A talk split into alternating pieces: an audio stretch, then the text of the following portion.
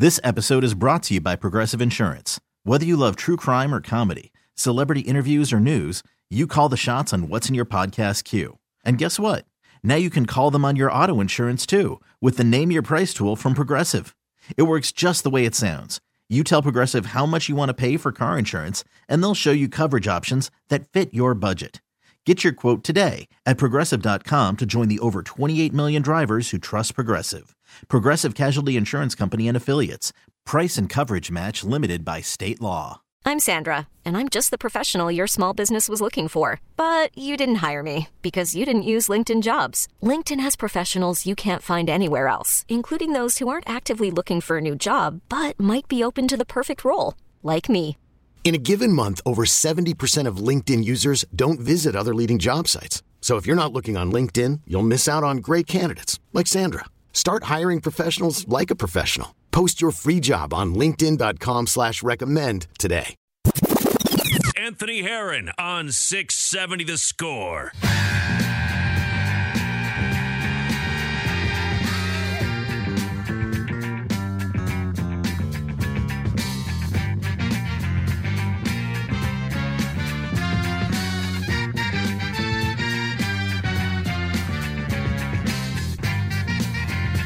Shot City!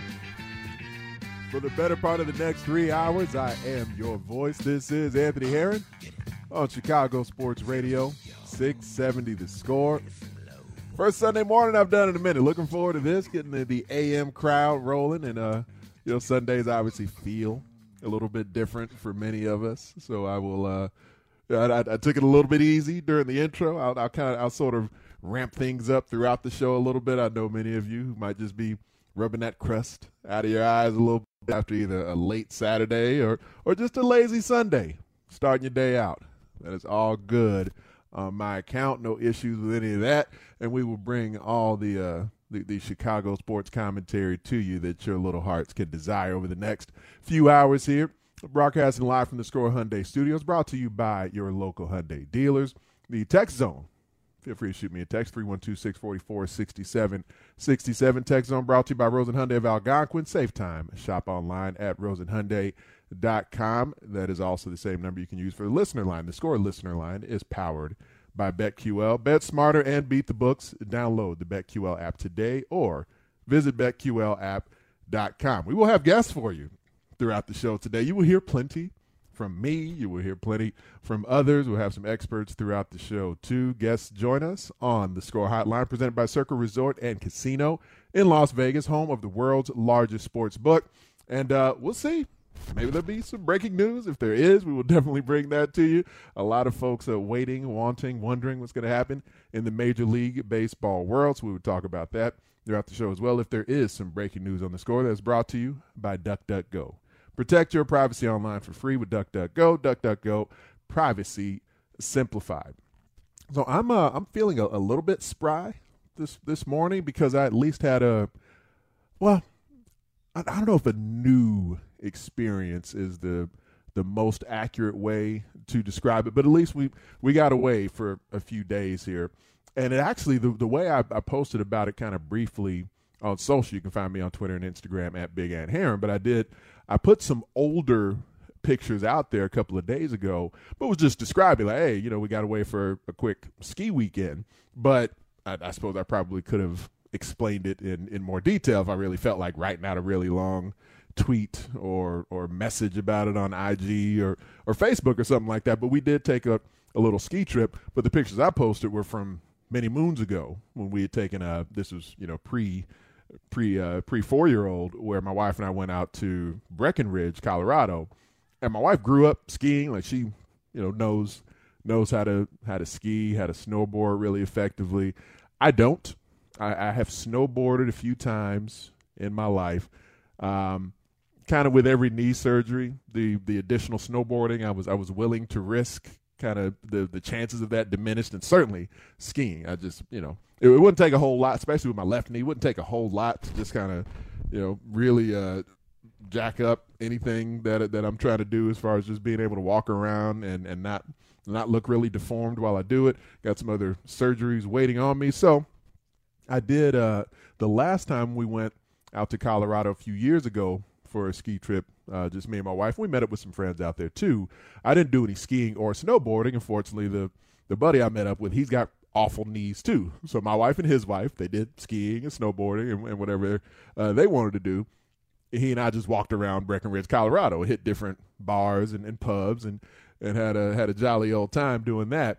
Uh, but I also I did go snowmobiling one day, which was just a spectacular experience, really in, in a couple of different ways. So I've been on, you know, like like motorized vehicles in the snow before. I've, I've done a, you know, what I don't know if an A T V is the same thing as a as a four wheeler. I'm sure some of you listening to my voice right now know the difference. Maybe they're the same thing. Maybe it just depends on on what terrain you're rolling on. So I've done those before. I've done them in, you know, kind of dry conditions, and I've done them through the snow also.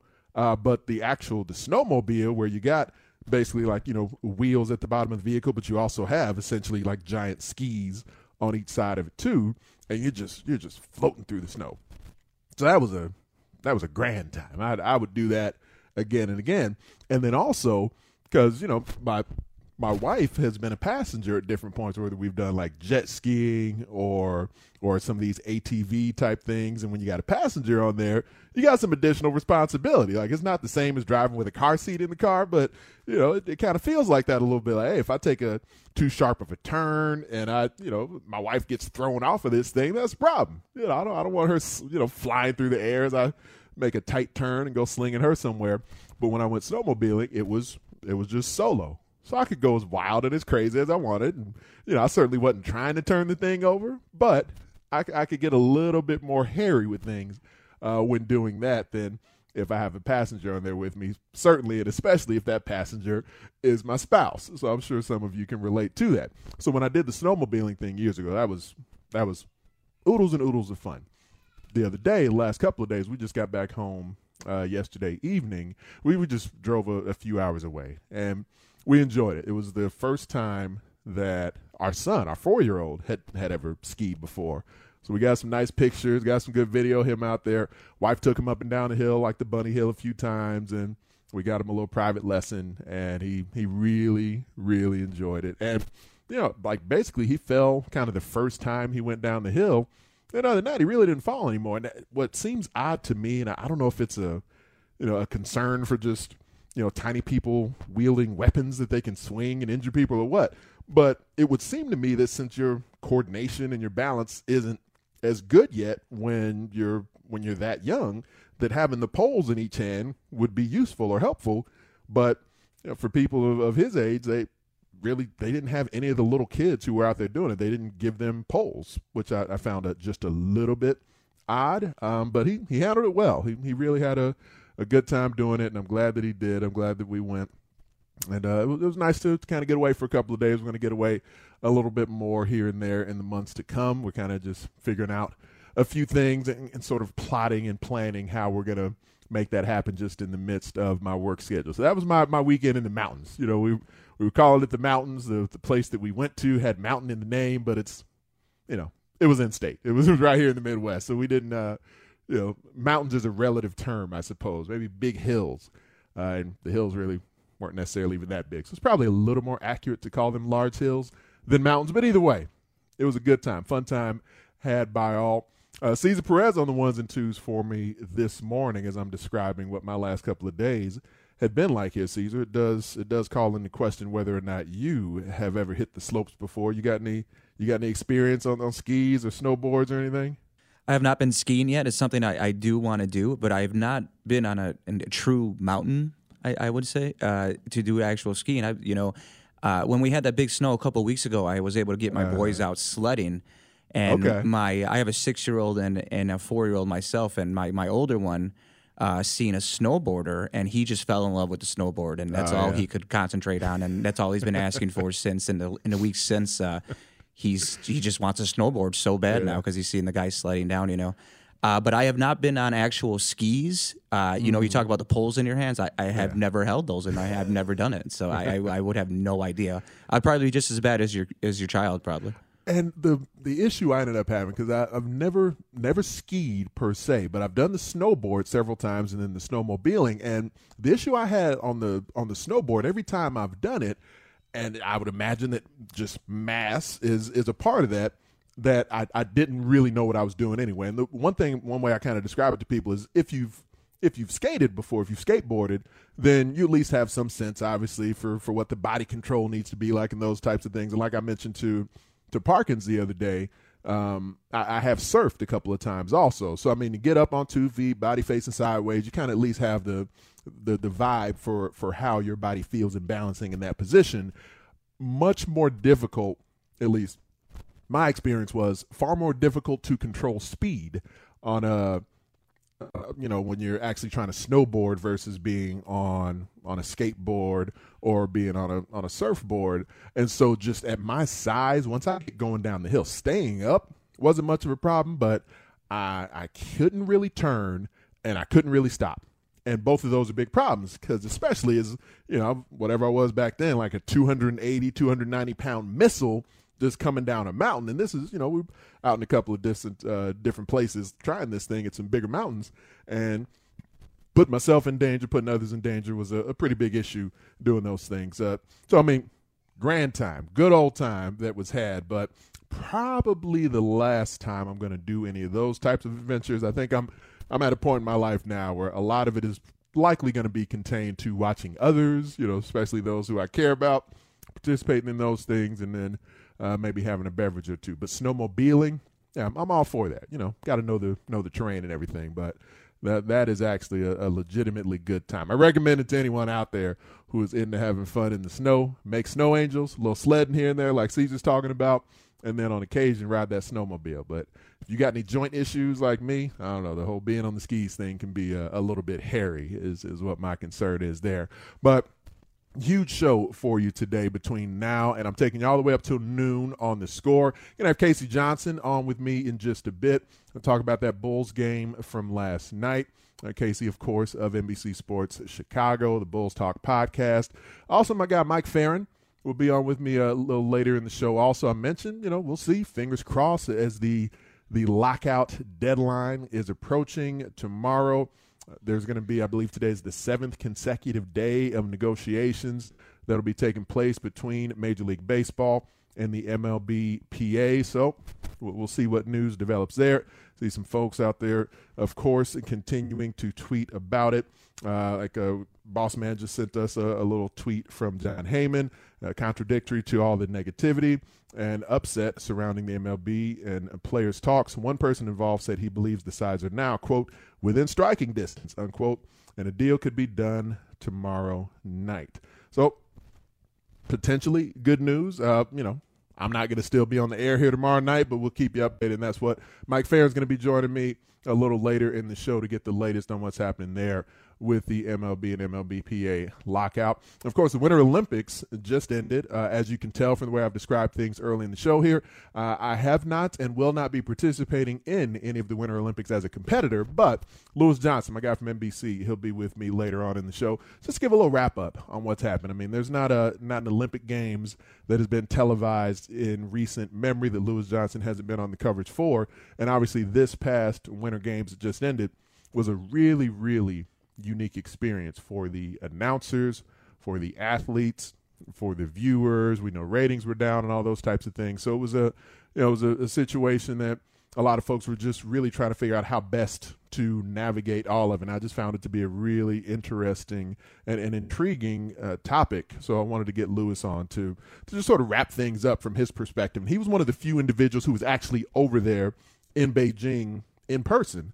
Um, you know, a lot of the announcers were We're announcing their events from home, from Stamford, Connecticut at the N B C Sports Studios. Lewis was there in person, as were a few other reporters and, and some of the announcers. But for the most part, most of the people you heard on the air were not actually seen on the air because they were not there in person. You saw even, I'm sure, uh, for those of you who were watching some of the Olympics coverage, Mike Tirico was there in Beijing a little bit, or Maria Taylor was there in Beijing a little bit, but then also uh, – you know, in other spots in Stamford and in L A leading into the Super Bowl, after the Super Bowl, all those types of things.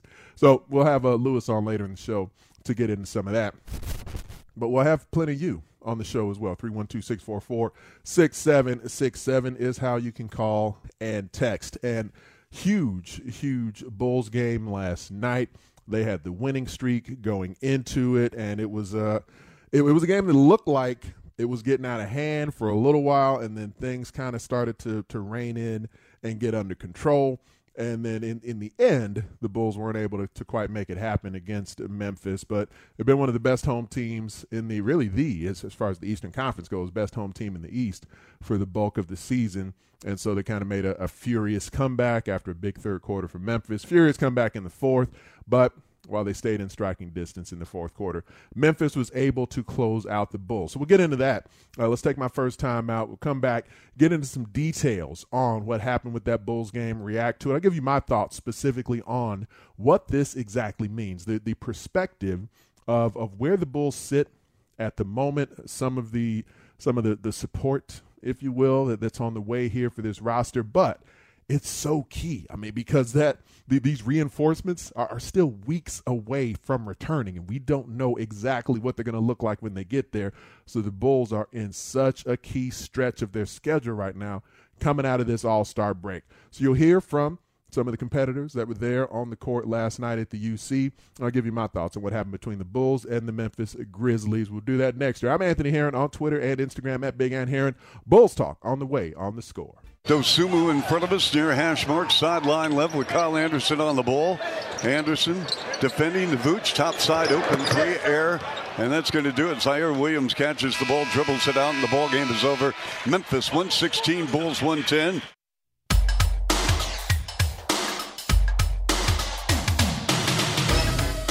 That's how it sounded here on The Score last night. Chuck Swirsky on the call, a game that Memphis controlled much of the action.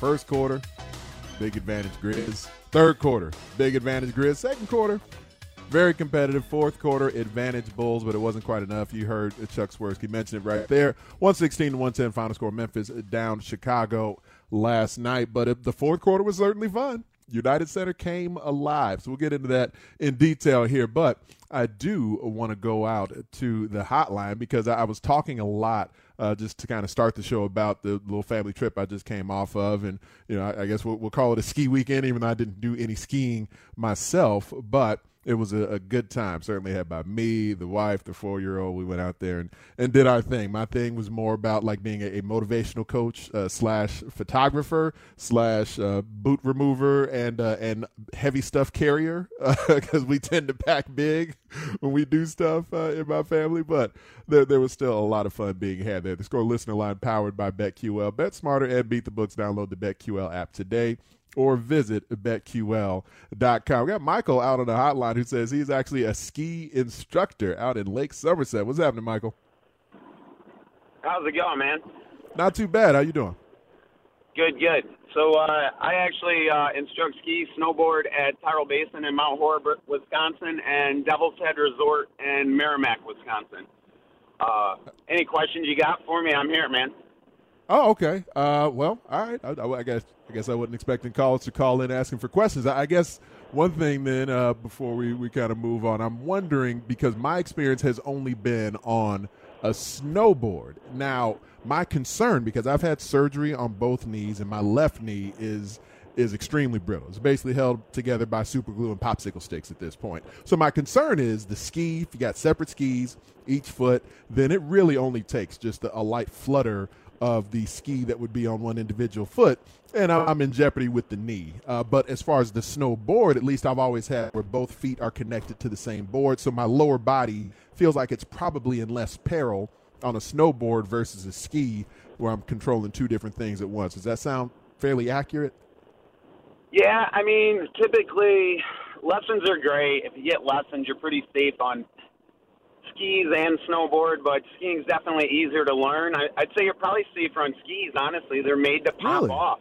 Um, and it's just way easier to learn to ski. Like most people, first lesson, they're going to be able to do turns and control their speed.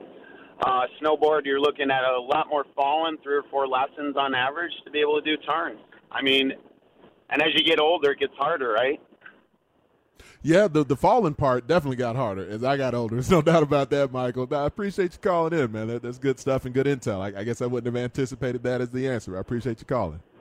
Yeah, I would say definitely if you're interested in trying something, try the skiing and uh, try to do lessons. Definitely do lessons. The, the, like in my lessons, I'm big on safety. So if you ever want to check out Devil's Head Resort, your boy's got my number that I left with you. Send me a text. I'll try to hook you up somehow. All right. I don't know if we have any ski resort sponsors on the show, but I, I'm assuming we don't. Maybe we'll see what, what happens with Devil's Head there. But I appreciate the call from Michael. See, part of my thing is – Like I, I do, I legitimately enjoy learning new things still at this point in my life. There's the balance that I have to strike with the the potential amount of physical peril that's there because I have had so many surgeries in the past. Like I've had both knees operated on, uh, the left knee multiple times. I've had uh, you know, my, my right foot operated on. I've had my back operated on. I've had my shoulder operated on. So I've been cut on a lot. You know, you know, both hands have been operated on, the left hand several times. So, yeah, I've been under the, under the knife frequently. And I'm at a point in my life now, especially where, you know, I got the four-year-old in the mix here, too, where it's kind of like, all right, so um, I, I've been delaying other knee surgeries. I know that especially my left knee will have multiple other surgeries on the way here. So I'm just I'm trying to get to uh, to sort of a, I, I guess, a stable point in life before I go under the knife again. So I, I want it to be on my terms. You know, like you, you hear athletes talk about all the time how they want to retire on their terms. I want my next surgery to be on my terms. Uh, that's something I've rarely had. All the surgeries I've had in the past, most of them weren't exactly on my terms. Most of them were, all right, you're all jacked up. Let's let's go ahead and cut on you so we can try to repair this to some extent. But it wasn't just let me go in and, and sort of, you know, plan it around my schedule and not have to shut my life down for it or anything else. So I've been I've been delaying for, for a number of years here the next uh, the next surgeries for my knee. So what I don't want is to be out on some some mountain or some large hill like like a lot of these Midwestern places have for you and go out there and, and tear my knee up, and then I, I got surgery on uh I guess on on happenstance schedule as opposed to just me being able to plan this thing out. But I appreciate the call from Michael there, giving me a little bit of a little bit of intel on the, the ski scene.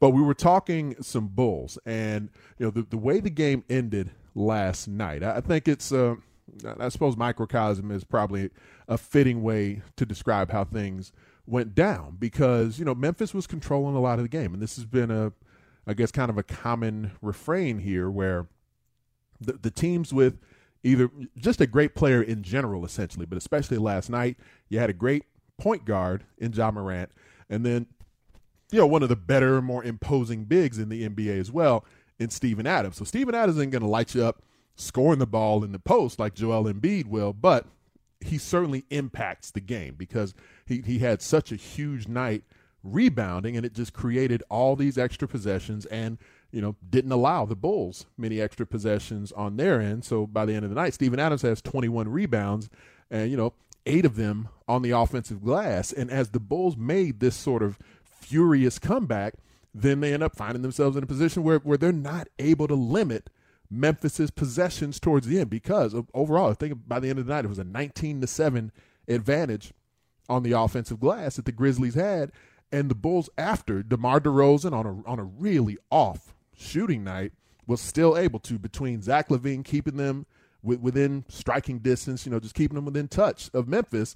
And then DeMar DeRozan finally does start to heat up in the fourth quarter. I love the fact that DeRozan took the challenge on on each end of the court. Not only was he doing what he does and trying to take things over offensively, even though like like every shot, it's, it's just so difficult.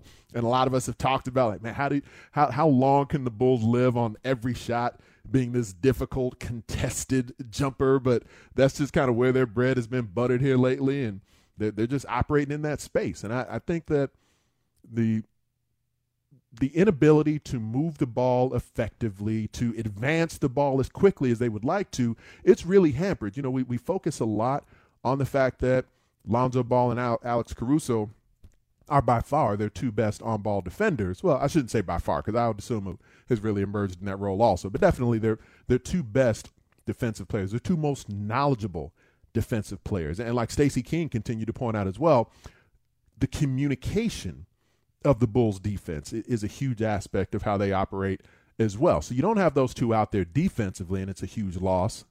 But offensively. I, I really think it's underrated what they mean to the Bulls offense because of the way that especially Lonzo Ball advances the ball so quickly to begin to generate some of those open court and, and fast break opportunities that have been huge for the Bulls throughout the season here. And even in the half court where Alex Caruso, not only, you know, kind of your quintessential three and D kind of guy, he's a, a willing shooter from the perimeter, but he just, he sees things like a point guard. So he can play a variety of positions uh, on or around the wing, but he just sees things through a point guard lens that can set up either the true assist or the hockey assist. And they really, not having them out there really impacts the Bulls on the offensive end as well. Let's go back to the hotline right now. Who we uh we got Pink, who's out in Calumet City on a Sunday morning. Pink, what's happening? Hey, hey, hey, hey, big dog, what's up, man? Good morning. What's up? Hey, so look, I'm watching the Bulls game last night, and I think that the Bulls folded up when they met a superstar. Hmm. Not an all-star, but a superstar. And looking at uh, Ja versus uh, A O, twelve on twelve, ponytail up, you know, it's like the mirror image and all that, you know, but it wasn't the same. So Ja doing his thing and all that and taking over a game, I love my Bulls, man, but like, when they met a superstar, like they got to meet Durant and Kyrie and all them, you know, hey, they ain't have no answer. Yeah, I, so I think people like when Lonzo come back, you know, hey, you know, and but when they met a superstar, hey, they folded. That's all it, I got it is. Say, a, man. It is a different deal, Pink. There's no doubt about that. And I appreciate your call, man. three one two, six four four, six seven six seven. Anyone else who wants to call in, as we were talking about the Chicago Bulls in reaction to that game last night. And the bulk of the game, I think, mirrors exactly what Pink is talking about there, where you did, you had a superstar. Now, I'll say this, you know, Ja Morant, just, a, uh, I mean, it's, uh, you almost want to call just call him D-Rose sometimes. You know, he's his own man, but, I mean, there's so much about his game that looks exactly like that young Derrick Rose. And, I mean, you know, D-Rose two point oh, you know, it's been whatever it's been now, fifteen years or something like that. I mean, def- definitely well over a decade. So he's kind of the the modern version of D-Rose. He's not not as large and physically imposing as like a Russell Westbrook. Like, you know, Westbrook is kind of bigger than both guys, but each, you know, kind of either an, an oversized point guard, undersized two guard, but just so fast, athletic, explosive. You know, neither guy is quite as as formidable physically as Westbrook, but you know, I'd say all three of them have games that kind of mirror each other to some extent. But when you look at the way that, that D. Rose and Ja Morant, both of very similar stature, similar styles of play, but Ja, and I think part of that is just kind of the the modern game, what the current N B A sort of, you know, calls for people to do. Like you look at last night, I think Morant was like three out of four from distance last night. You know, like that's that's not what D. Rose is doing early in his career. It's not what he was tasked with doing, not what anyone expected him to do. But the the perimeter portion of the game is just it's just different now than it was then. And really quickly and early in his career, Ja Morant has been able to, you know, about he I certainly wouldn't say he's mastered that, but he does, I think, see the game at a really, really high level. And it makes life difficult on the opponents in the way that he does. But to the point that Pink w- was making about, you know, just the the notion of, excuse me, the notion of a superstar versus just having all stars on the Bulls. You know, I like that turn of phrase. I've heard some other folks use it during the season here. But just think about, you know, Trae Young and Ja Morant, a couple of the opposing point guards that the Bulls have seen so far coming out of the all-star break. And this upcoming schedule is just, it doesn't get any easier with, with Miami, seeing Atlanta again, you're seeing Milwaukee, Philadelphia, Cleveland, Utah. This is this is a really, really difficult stretch of basketball that the Bulls have on the way. And, and as far as the metrics and statistics and everything else, they've got the most difficult upcoming schedule in the N B A coming down the stretch here of this season. So, you know, some work to do, some things to figure out. Let's hear from Billy Donovan, though, because you know, we were talking about DeMar DeRozan, and he had an off-shooting night, had a, a quiet game pretty much. I mean, I think in the first half, he and DeMar DeRozan and Zach LaVine were six out of twenty in the first half of that game last night. And then, you know, Zach got going in the third and was able to keep them at least within reach. And then DeMar DeRozan started to get going in the fourth quarter, there were some calls that Billy Donovan, Billy Donovan and, of course, DeMar DeRozan, who ended up getting ejected from the game, really thought should have gone his way. Let's hear from Billy Donovan specifically on DeMar DeRozan not getting to the line. As great as DeMar has been, as remarkable as he has been, you know, he, he did not have a great shooting night. And I really thought, this is just my personal opinion, I I, I thought in the game he got fouled really, really quite a bit early, and and and and he should have been to the free throw line. From from I've not watched the film. That's just going from my eyes watching the game on some downhill plays. And, um, you know, who knows what the game's like for him, you know, if he gets four quick free throws, you know, or, or, or some of those plays are called differently. You know, one of the officials said to me that they missed a, one of the calls they missed. You know, that's going to happen. The officials aren't perfect and the players aren't perfect, neither are the coaches. That's going to happen. And I, I think that's a fair assessment, but I would, I would even enhance that from Billy Donovan by saying that I, it felt to me like last night had some similar notes to what a playoff game would be like. You know, during playoff basketball, you're not going to get all the same amount of calls like you would during a regular season game. And there there was a lot of physicality. The Bulls weren't the only ones. DeMar DeRozan wasn't the only one complaining about the officials during last night's game. Memphis was as well. You know, Memphis thought they should have been getting to the line quite a bit more. And between the two teams, Memphis is just flat out, as far as, you know, by comparison to this current Bulls lineup, Memphis is obviously a much better defensive team night in and night out than what Chicago is. And so that style of game seemed to suit Memphis, where it was it was hotly contested. I, I don't think the Bulls were sleepwalking through the initial quarters of the game. I think Memphis was just, even in the midst of a lot of contact and collisions that the officials were allowing to go, the Grizzlies were able to still find some easier shots. They were able to find some more makeable baskets than the Bulls were. But in the end, if we're looking at this stretch run, as we're getting ready to get into March and approach the playoffs, then this stretch run is going to have, I think, more of a postseason feel too. And Billy Donovan's been talking about that, just where where the Bulls need to sort of find an extra gear. And specific to last night's game, uh, Billy Donovan did talk, and let's hear from Coach Donovan specifically on where within that game last night he feels his team came up short. We fought our way to get back in the game. I thought we had a lot of opportunities to kind of maybe take the lead. We couldn't rebound the ball. That was the first thing that went wrong for us coming down. Not secure rebounds when we got, when we, when we forced misses. Then I think when, whatever it was, fourteen seconds to go in the game, you know, listen, we, I, I, I felt really good about putting the ball in DeMar's hands in the middle of the floor. The guy has been so spectacular in those situations, you know, the entire time. This was one that just didn't go well. It, it didn't go well. Now I'm going to go back and look at the film. You know, people feel like he had gotten fouled. You know, some people on our staff that watched the replay, I don't seen it, so I'm not going to speculate one way or the other. Um, and then obviously a technical foul, the foul we had to take because it was obviously down three. You know, then it becomes whatever it is. You know, that we're we're we're out of the game at that point in time. You know, you, you almost need a, a bomb three point shot and them to throw the ball away and maybe get another quick score. Uh, but I thought that was what happened down the stretch. You know, the last couple minutes of the game, game is we, we could we could not. There was no first shot defense for us at all. I don't know how many offensive rebounds they had down the stretch. It seemed like there was four straight possessions where we got them to miss and we couldn't come down and secure rebounds. And, you know, Bain made a three. Some other things happened. We fouled them. Um, th- those kind of things was really hard. We were always playing catch up, so to speak. We were trying to get back in the game. So, you know, I give our guys a lot of credit for fighting the way they did to get it within one point, but the offensive rebounds, you know, really, and the fouling, I think, you know, kind of allowed them to create some separation for us.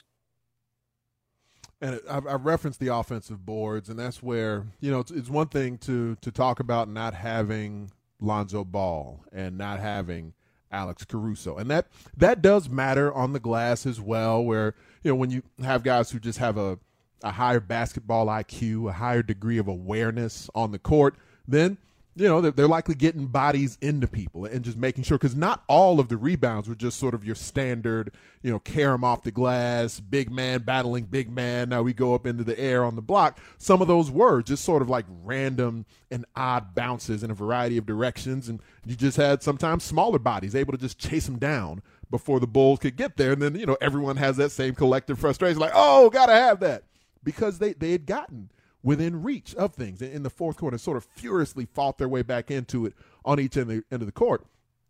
And like I mentioned with DeMar DeRozan, what I think was key there, and, and a great sign for the Bulls that that he, and I mean, he's been, you know, let's not act like he hadn't been, you know, M V P caliber. And, you know, uh, I'm going to mention kind of a playoff gear here, but the playoff gear that DeMar DeRozan has shown throughout the season has shown up more on the offensive end than it has on defense. But last night, it was, you know, DeMar DeRozan taking on Ja Morant, you know, trying to trying to defend against Ja Morant. And there was a, a point there where the Bulls went on this fourteen nothing run in the middle of the fourth quarter.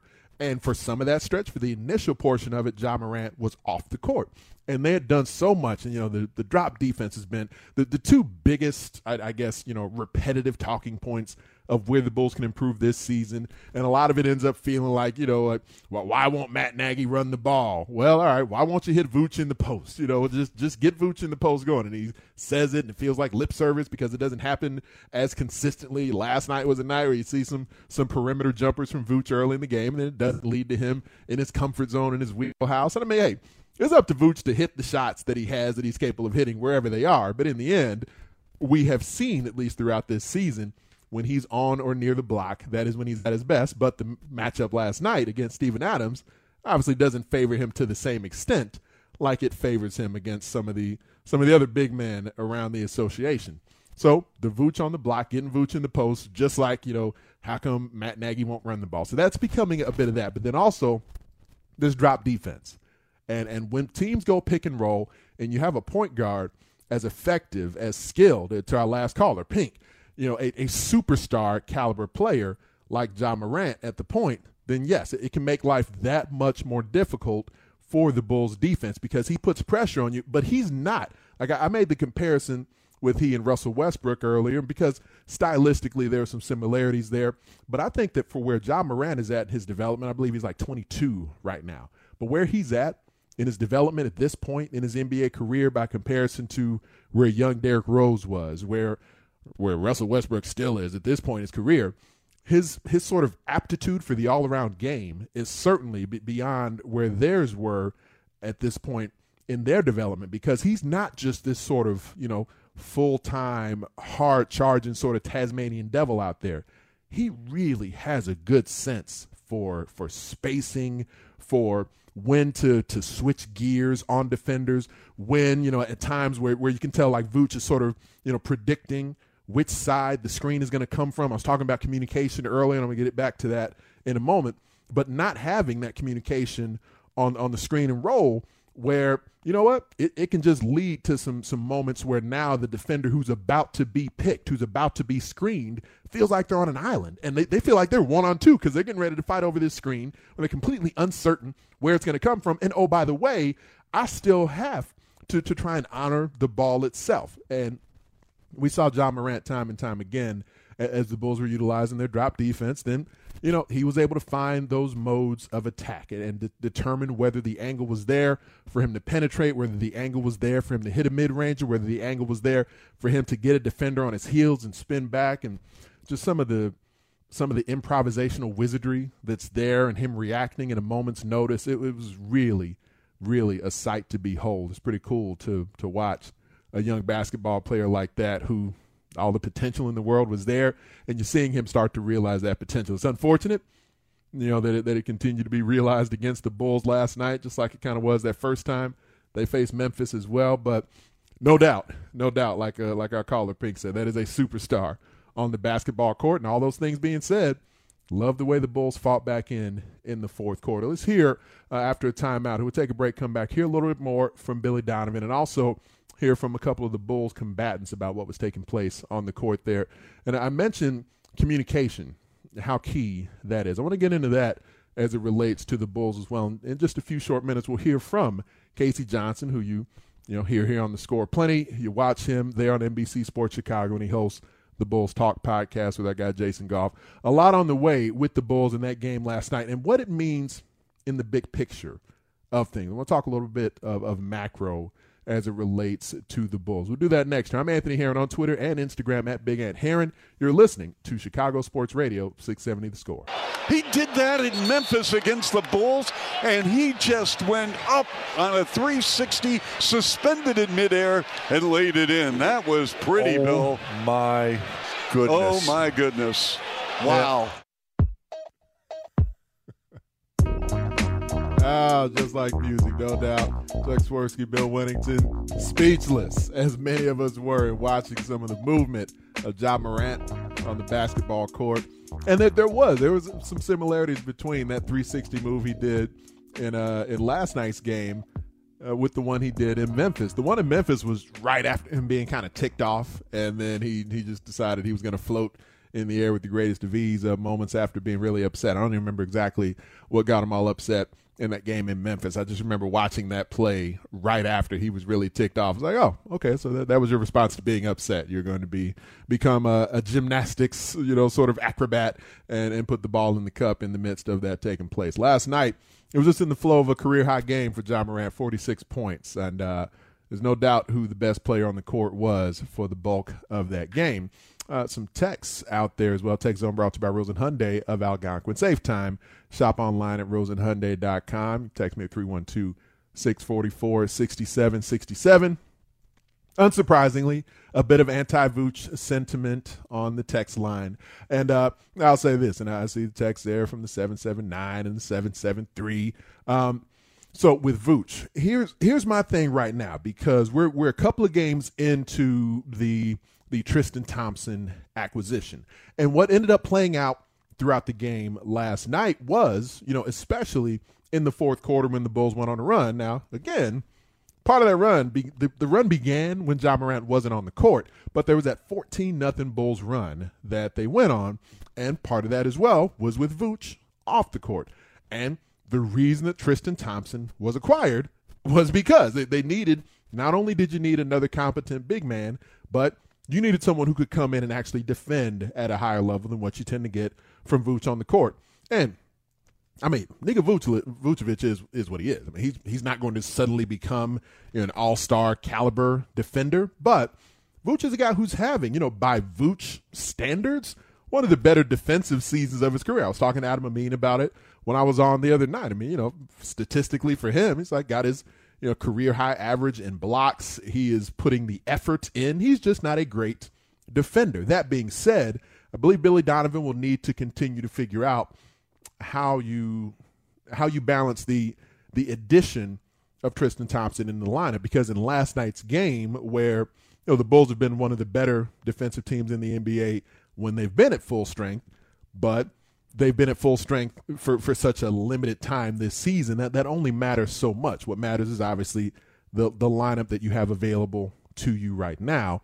And for the moment, they are not in a position where they can throw Lonzo Ball and Alex Caruso at a bunch of folks. And then when Ayo Dosunmu, who hasn't necessarily looked like the pre-All-Star Ayo yet through a couple of games here, then he went with Kobe White to add some additional offense in a game where it, it was going to start becoming a score fest, and they, they needed some points out there. Kobe White certainly gave them some of that, and he did balance getting Vooch out of the lineup with getting Tristan Thompson in the lineup as well.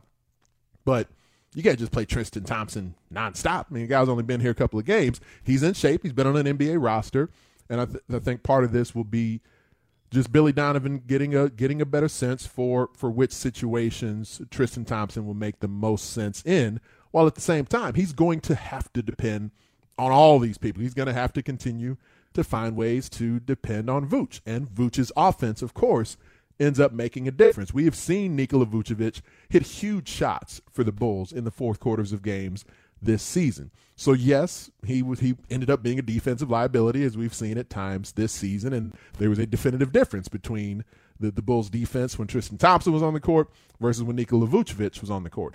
But there will always be a difference in the Bulls' offense when those individuals are out there as well. So what I would prefer to see is, especially in the fourth quarter of a game, when if it's going to be the the DeMar DeRozan show part of the things that, that Vooch can do is he can pull defenders away from the basket and allow some of these one-on-one opportunities for DeMar DeRozan. They can sink in and sag in when Tristan Thompson is on, on the court in a different way than they can when when Vooch is on the court. So I believe that's a part of what factors in there as well, even in a game where Vooch is struggling to help on the, on the pick and roll and in the, the Bulls drop defense. And, you know, Vooch didn't have a great offensive night either. All those things being said, Vooch can positively impact the Bulls offense in a way that ended up being really important in last night's game as well. So I don't, I don't think that can or should be ignored. While at the same time, there's no doubt Tristan Thompson's a better defender than Nikola Vucevic. That's what their careers told us even before they acquired Tristan Thompson. So it shouldn't be any any surprise, any shock. There's just going to be a balance for Billy Donovan of trying to figure out which situation is most effective to to sort of ebb and flow the lineup with the two of them in and out, especially on a night where, from a scoring perspective, you're not getting as much out of Vooch as one might like. Let's hear, though, from Zach LaVine. Zach LaVine is, you know, we're, we're all just sort of experiencing this this knee situation alongside Zach LaVine, watching how it plays out. He had a really nice offensive night, started to attack the glass and get to the basket in a really effective way that, that made a, a big difference. It paid big dividends for the Bulls and Zach LaVine being able to do that, what he did yesterday. But then in the end, a lot of the game felt like it was about defense. You know, I, like I mentioned earlier, I didn't think DeMar DeRozan got fouled on that late shot. So, you know, whether or not it came down to that, I think in the end you saw that, you know, not just Kyle Anderson, who was defending him on that last one before uh, DeRozan ended up getting ejected from the game where he thought he got fouled. And we heard from Billy Donovan a moment ago saying that he's not sure if uh, if he thought DeMar DeRozan got fouled. Uh, in my opinion, that means Billy Donovan didn't think DeMar DeRozan got fouled, because if he did, he'd went off on the ref. And if he did, he wouldn't need to to watch the film to admit that. Uh, so I think Billy Donovan in the end just saw a really good defensive team close in on DeMar DeRozan in a situation we've seen him come up huge time and time again this season. But the Bulls defense, like I mentioned, Ja Morant, career night for Memphis last night. And I mentioned uh, DeMar DeRozan being willing to take on that defensive assignment against Morant. Zach LaVine was over there going toe-to-toe with Ja Morant, trying to defend him at times last night as well. Let's hear from Zach LaVine on what they could have done to stop Ja Morant. You can try to get the ball out of his hands maybe a little bit earlier, but, you know, I still just think, you know, for us, we just have to do a job coming out of the gate with the right test of detail. Um, I feel like if we played the game, you know, more physical, um, offensively and defensively, you know, we could have had a, a totally different uh, outcome. That's Zach LaVine just talking about the Bulls' defense against Ja Morant specifically, and he didn't necessarily even address Ja Morant as much in that moment as much as he did just the Bulls' defense at large. Those details, they end up being huge, and uh, they, they showed up a lot. I want to talk to Casey Johnson about those details of the Bulls' defense, really the details at each end of the floor. And, of course, what the Bulls don't have will continue to be a part of that equation. But they're not going to have it anytime in the weeks to come. So how do they continue to work around it, that uh, that in and out between Vooch and Tristan Thompson? What does Casey, Casey Johnson think about that, and what has Billy Donovan said in addressing that? We'll talk about all that with the Bulls man himself, Casey Johnson. We'll do that next here on Chicago Sports Radio, six seventy The Score. You could spend the weekend doing the same old whatever, or you could conquer the weekend in the all-new Hyundai Santa Fe.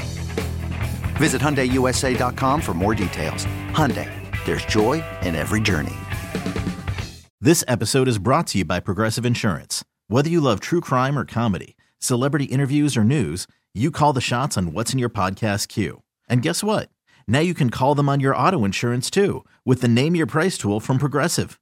It works just the way it sounds. You tell Progressive how much you want to pay for car insurance, and they'll show you coverage options that fit your budget. Get your quote today at Progressive dot com to join the over twenty-eight million drivers who trust Progressive. Progressive Casualty Insurance Company and Affiliates. Price and coverage match limited by state law.